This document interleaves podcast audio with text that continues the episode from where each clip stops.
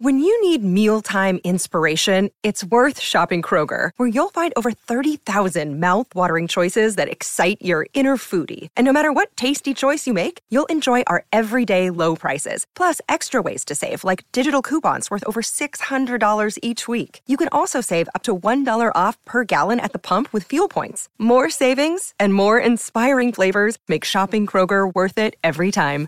Kroger, fresh for everyone. Fuel restrictions apply. Marty Kinkle, the only person you're gonna scare is yourself. Charlie, What are you doing? keep the noise down. What are you doing here? Maze! Just in time. There's a whole load of police here. Think they're worried you're gonna hurt yourself. Or someone else. How many children are you friends with? Hello and welcome to Netflix, where we're delivering you everything you need to know about The Crown Season 3. But this time we're chatting about the People's Princess Diana Spencer, who we're expecting to see in Season 4. Stay tuned for all the gossip from filming and what really happened.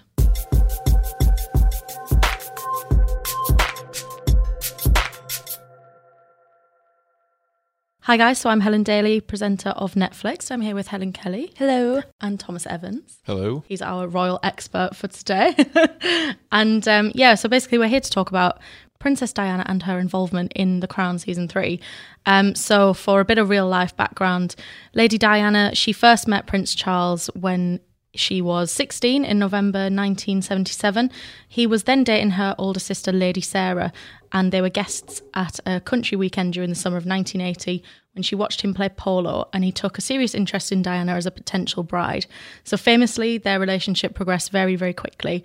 Um, there was an invitation to Balmoral to meet his family one weekend in November 1980.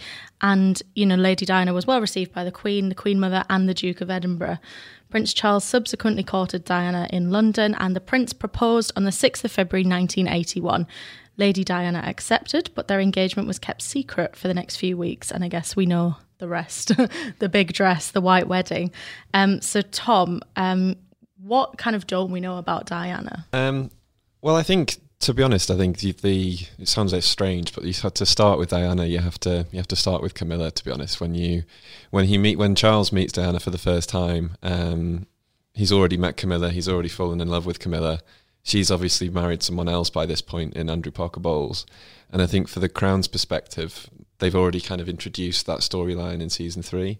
So it's the perfect backdrop for Diana to appear in season four with all of that in mind. Um, and that's probably fair to real life as well because she's this Camilla is this ever present figure in their relationship essentially. Yeah, so as a background for season three, obviously, um, we see Charles, played by Josh O'Connor, meet Camilla, and um, they kind of strike up a, a, good relationship straight off. But she kind of has this love for Andrew Parker Bowles. Um, and the Crown portrays it as the Queen Mother and Mountbatten um, decide that they don't want Charles to be with Camilla. Um, how true to life was that? Um, I think personally a little unfair. Like it's obviously one of those things you can never say definitively.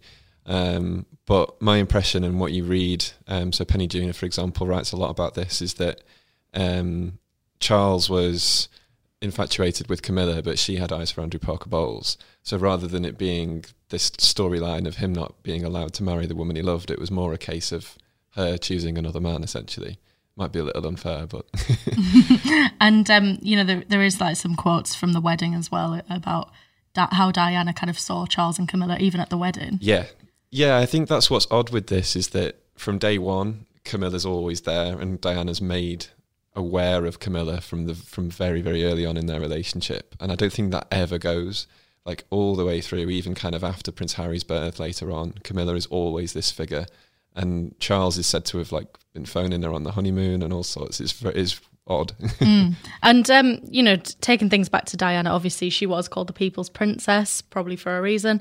Um, you know, what kind of impact did she have on the United Kingdom and the royal family as a whole?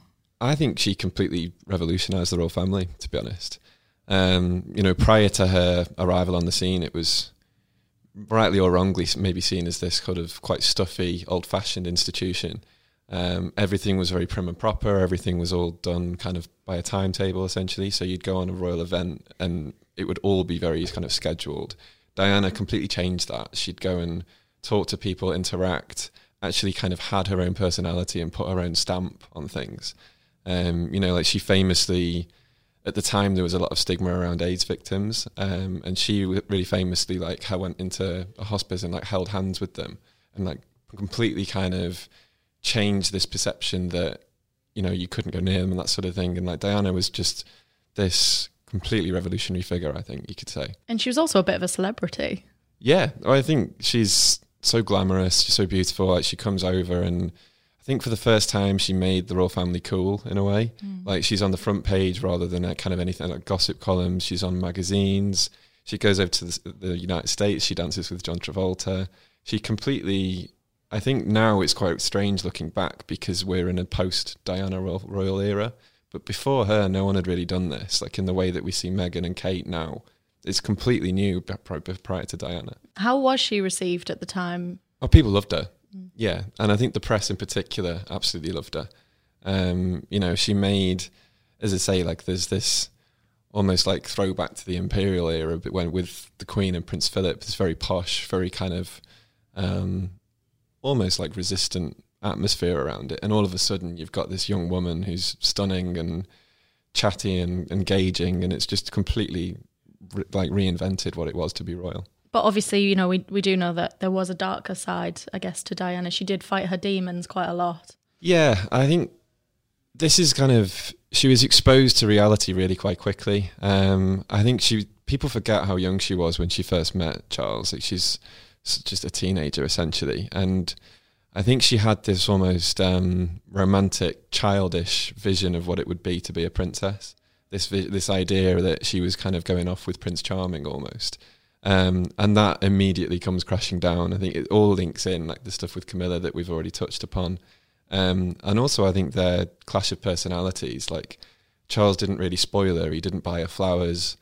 When they'd go on their honeymoon, they went to Balmoral, and he was like, you know, going off fishing and stuff like that, and expect and reading books rather than doting on her and going on romantic meals. And I think this kind of illusion came crashing down very quickly. Um, and then later on, like, you know, there are stories. She apparently told Andrew Morton that really earlier in their relationship, Charles told her that she was a bit chubby. Um, and then she had problems with bulimia. And it's real, really quite, there's almost two sides to it where you have this external vision of, of beauty and, and confidence. And then interior, you've got this kind of very quite, you know, um, worried and troubled young lady, essentially. So it definitely will make for an interesting character, if oh, anything, definitely. in the crown. And it's every. I guess everyone's kind of discussing how they're going to portray her. Are they going to go down the the positive or the negative? But we'll touch on that in a moment. Um, Helen. So what do we know about um, who will be playing Lady Di? Um, so a bit like Claire Foy taking on the role of um, the Queen. When Claire took on the role, I didn't really know much about her, and I didn't really know that much about Emma Corrin, who is taking on the role of Princess Diana. So there was so much speculation about who would take on the role. You had people like Sophie Turner from Game of Thrones being rumored to be taking on the role. Yeah, I know. I, I personally didn't say it, um, but it would have been a big score for Netflix to get um, Sophie. But the thing is, I didn't really know a lot about her, but she has so much experience. She starred in ITV drama Grantchester as Esther in a short film Alex's Dream in 2018 and is also going to be behave- appearing in Misbehavior portraying Miss South America. She's also going to be in um, Batman's Butler Pennyworth series. Um, which I think has got quite a lot of hype around it. So I think this could be kind of her moment. It could be where she, you know, when you get those films that people are in and after that they're just in like after hit after hit after hit and they become like one of those really big stars. I think this could really be it for her in the same way that it kind of was a bit of a breakout role for claire foy. Um but yeah i think she's really good casting for diana from what i've seen filming and her kind of background. It kind of feels like this is going to be the the role that wins an award. Oh yeah, like you can't you can't have Diana and not give her an award. Really, I guess. I think she'll either get like an Emmy or something for it, or yeah. she'll be slated. And I think it's it kind of depends if you're a Diana fan who's watching it, or like I know a bit about Diana, but not a lot. So I'm quite interested to see how Emma takes on that role. Um, but from what I've seen, she kind of like fits into it so perfectly. All of the pictures that we've seen, it's kind of like looking at a mirror image But then I don't know if that's just testament to how much effort and money the Crown put into their production. Well, that's it. I mean, we have seen two kind of lots of filming pictures already of Emma. Um, it seems to be when she's on tour in Australia. Tell me a bit about that, Helen. So one of the first um, photos to be leaked from set was Emma um, filming Diana in. Um, I don't think they're in Australia. I feel like they're in Spain. I I've just got that. I think that's where they're they're filming.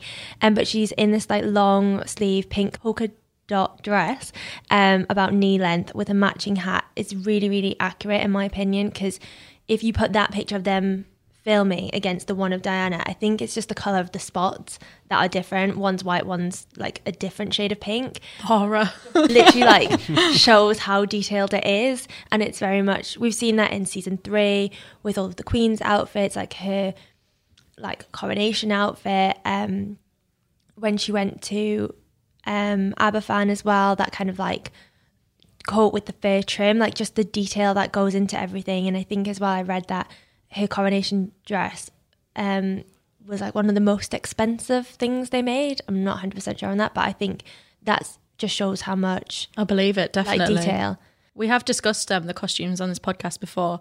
Um, are there any kind of Diana, iconic Diana costumes that you really want to see? I would like love to see, you know, like the cycling shorts, the like jumpers, and then obviously we have to see the wedding dress, which I Yeah. we definitely will see in season four. I'm saying definitely just because we know that when they go on tour, that's when like that was after William was born. So I'm Yeah, guessing timing wise. Yeah, Yeah. timeline.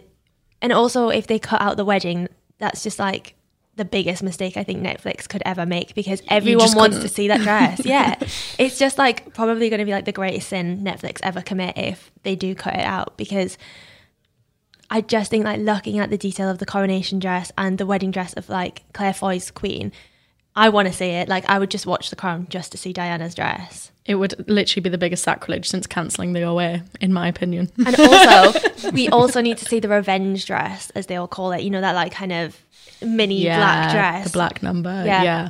I want to see that. That might be season five, I guess, though.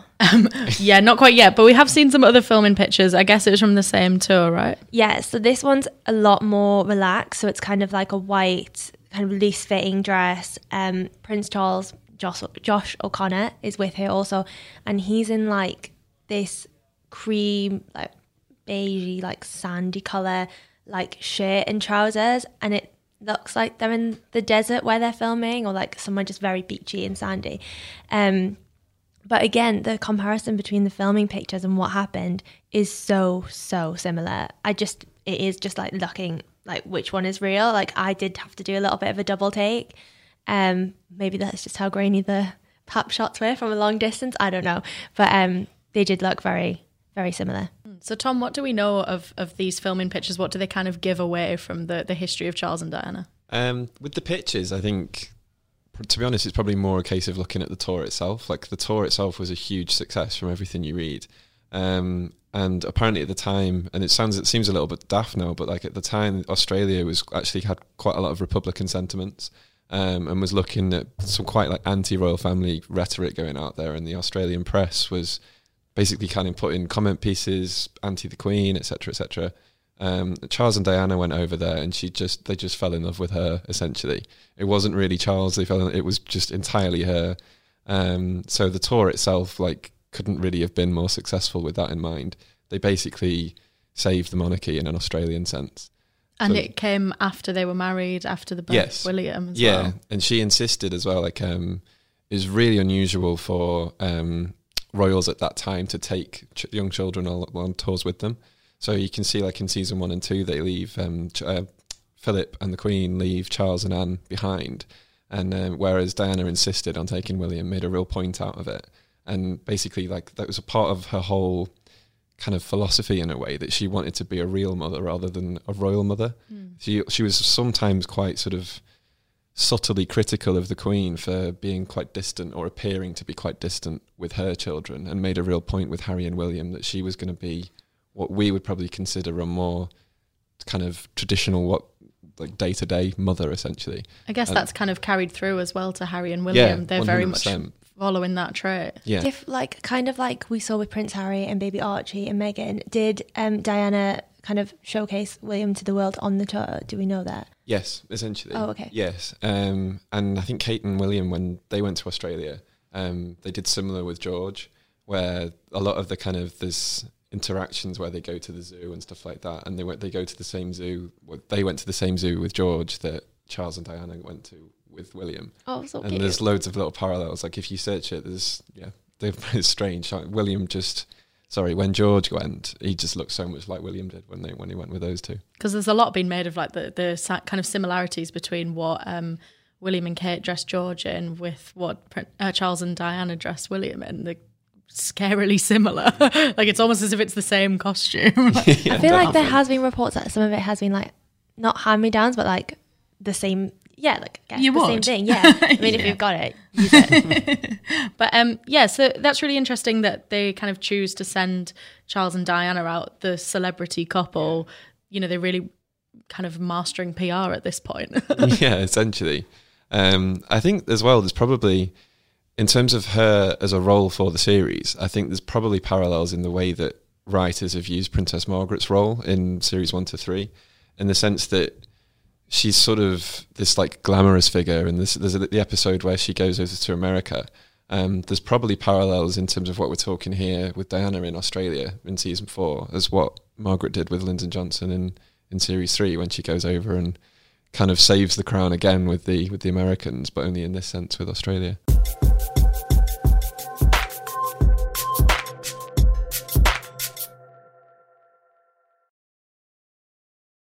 So, judging on the timeline, um, I guess it's a question to both of you. What do you kind of expect to see from Diana and I guess the Queen? Because maybe the Queen's not going to feature as heavily in season four. Yeah, I feel like this is kind of a point where we might see the Queen kind of stepping back. Um, we've seen Charles and Anne in season three. We haven't really seen Andrew and Edward yet. Um, but I think this might be the time where it kind of becomes more like Charles is gonna like they're preparing him to be king, and then he's gonna marry Diana. We'll see them have William. We might see them have Harry, and then ultimately like where's it going to go we know they decided to end their marriage so it could be ending with like that kind of bombshell and then season five might go into like the aftermath of that like kind of i don't i don't know seeing like harry and william like grow up we are very quickly catching up to where we are right now.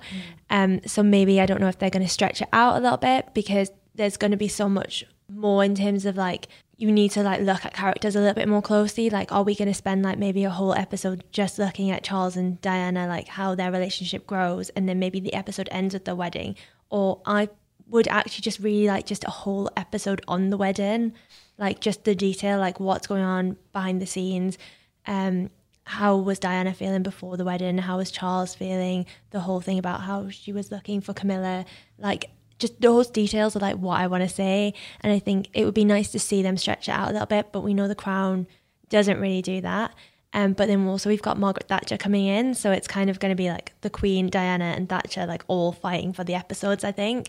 And then obviously, I just feel like Charles is going to be pushed to the to the back because Diana, I think, will really outshine him in this series. That's interesting because very much in season three, we see Charles kind of becoming his own. And, you know, uh, we've had discussions about this, how sorry we feel for him in, in season three because he, he does learn some hard lessons, I guess, from the Queen. Um, talking more about how we think Diana will be portrayed, it's kind of interesting because are they going to take Charles's side or are they going to take Diana's side? Because obviously it's a it's a topic that divides the country. It's not just kind of a, an easy topic to decide on. Hard, yeah. It's hard to know the truth, I guess. yeah, um, I think probably the only way they can do it is if they do a little bit of both. Um, I don't know. Personally, I'm really interested in how they're going to portray Camilla in this. Um, I think that's something that because they could go one or two ways, and there's this whole narrative that you know she's behind the breakup of the marriage, or could they be a little bit more sympathetic and portray it as like they've set up in season in season three that she's the love of Charles's life, so it, she's the woman he always wanted anyway, and actually Charles and Diana's marriage is a little bit false, or are they just going to portray her as the bad woman? in the background sort of thing. I think that could be really interesting. it's hard because you probably going to upset someone with it. exactly. Yeah, you're sort of standing on eggshells essentially. Mm. Helen, Um, what do you think? I think I don't know. I think for headlines, Netflix might go down a bit of a risky route and kind of not show Diana as like favorably as we would all like to. Well, I would personally like to see her portrayed. Like that she did do, as you said, like so much good stuff. Like she wasn't like afraid. She just didn't think about like. She just thought, all right, okay, there's a stigma around this. Who cares? Like, I'm just like, I will go and shake hands with someone who's got AIDS. Like, and then the whole thing in um where she walked through is it my like the minefield? Yeah, the landmines. Yeah, I think she- Angola. Wh- yeah, Which Prince Harry just kind of Yeah. recreated. She yeah. just had, she kind of came off a little bit like fearless to me, like very brave. And she kind of did move things forward. And I would really like to see that because I think that's more of like an inspiring side for them to take because there's a lot of probably the a younger generation. Like I think I was maybe like six when Diana died. So I didn't really know what was going on at the time. But then there's a lot of people who now know who Princess Diana is, but don't really didn't grow up with her. So I think it is you'd kind of want to maybe like inspire like a younger generation watching it. I don't know who is watching The Crown. I guess it's kind of for all ages, but I think it would probably be better to put her as someone who it she kind of inspired like William and Harry in a lot of the work that they do and a lot of other people.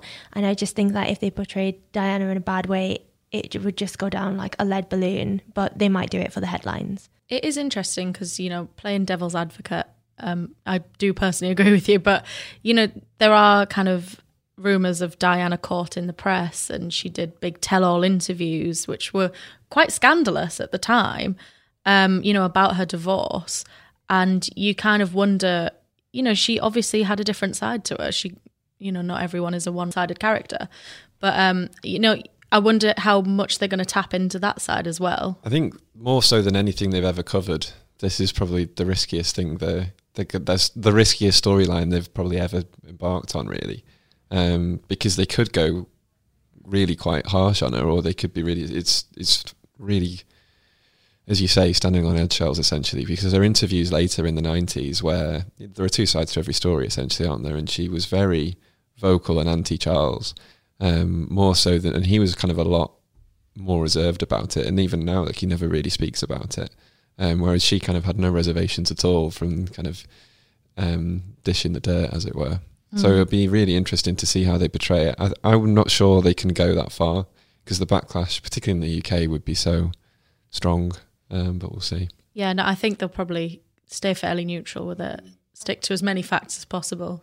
that might come in season five, like once their marriage is broke down, and then kind of seeing how they both deal with that. But I don't know, maybe they will portray her as like the whole thing is like she's not enjoying the honeymoon in Balmoral. Like I think maybe they'll kind of show her as like innocent, naive going into it, and then realizing it's not what she wanted, and then her kind of like getting annoyed about it, and then kind of seeing her develop as a character. Like I think it might be more of like a journey. So I think you'd probably go through all of the emotions, like feeling sorry for her, disliking her, like feeling inspired by her, like, and then of course the the whole like the emotions surrounding her like tragic death. So I think Netflix have a really good opportunity to go on a journey with her because I think the whole interviews afterwards, like she'd been in the royal family where you can't really go like you can't really say a lot. It's kind of like, okay, well, they're gossiping about you in the papers or like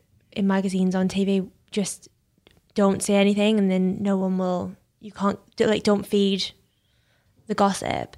But she came out and I think maybe that was she just kind of was like, I need my opinion to be kind of mm. said. to be fair, she'd had no, you can't. And to be fair, she'd had what you're describing. She'd had 15 years, if not more, of um, being stifled, mm. essentially. So I suppose after that long, you probably would, you know, have like a little bit of a backlash behind it. And like you say about the revenge dress and those interviews and that sort of thing, it is understandable after mm. all that time. Well, we wait with bated breath, but just looking forward to um, season five. There have been rumours already about a recasting. Um, so over the weekend, Imelda Staunton was rumoured as replacing Olivia Colman as the Queen. What do we make of that? I think it.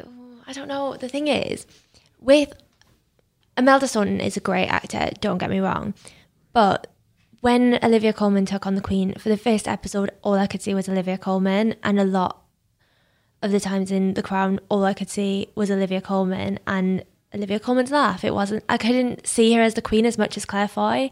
So I think if Imelda comes into it, again, she's like a big name, like Olivia is, whereas Claire obviously is a really big name, but I felt like that was more of a breakout role for her. Like everyone knows her name around the world now. I didn't really know that much about her before, but I knew a lot about Olivia Colman. I know a lot about Imelda Staunton. And maybe it is just like, I think the thing is, as the Queen ages, you're going to find it harder to find like a new, Yeah, that's new- what I was like thinking. some new talent because there's not that many older actresses coming into the game, if that makes sense. So I think it's something that can't be avoided, but I hope that Imelda kind of takes on the role a bit more than Olivia Colman. I think maybe she's got like some big shoes to step into, obviously, but also she is going to be coming into a season where I think it's all going to go absolutely horrible. Like Diana's death, like the whole fallout from that. You'd have to you have to be a great actress to like take on that kind of responsibility. So if it is her, I think she'll do a really good job. But I think it might have been a bit nicer to see someone lesser known for me. I think having seen her in, she was in Vera Drake, and I think having seen that movie, and it's obviously a very charged movie, but um, I think she is probably the right person to do the kind of scenes that we're expecting in season five. Obviously, we are expecting Diana's death, the kind of changing of the royal family. They were prompted to really change after it, um, and I think you need that kind of stalwart British actor to take you through it on that occasion. I think. Also, are they going to dye her hair? Like, how much are they going to age the queen? This is the big question. Sorry, I was just thinking this just came into my head, like because they're they're going to do a cast change for season five, but then I just don't know how like how how long are they going to go with Well, I was thinking, how much are they going to change the cast? Because we'll have only seen Emma Corrin as Diana for one season. So are they going to get rid of her and get an older Diana? Because then that might mean that you keep Josh O'Connor for like three seasons. Yeah, like I just they'd have yeah, to get rid of everyone Hmm. again.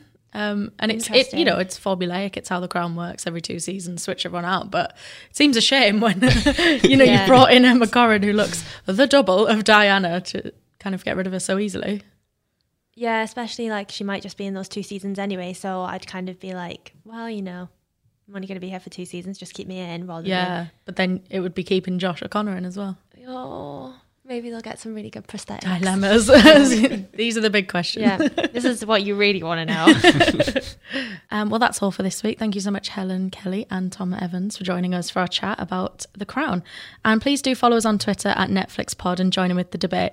Next week, we're going to be discussing Power, the best show on Netflix you've probably never heard of, but you're going to want to watch it soon. Stay tuned. See you later.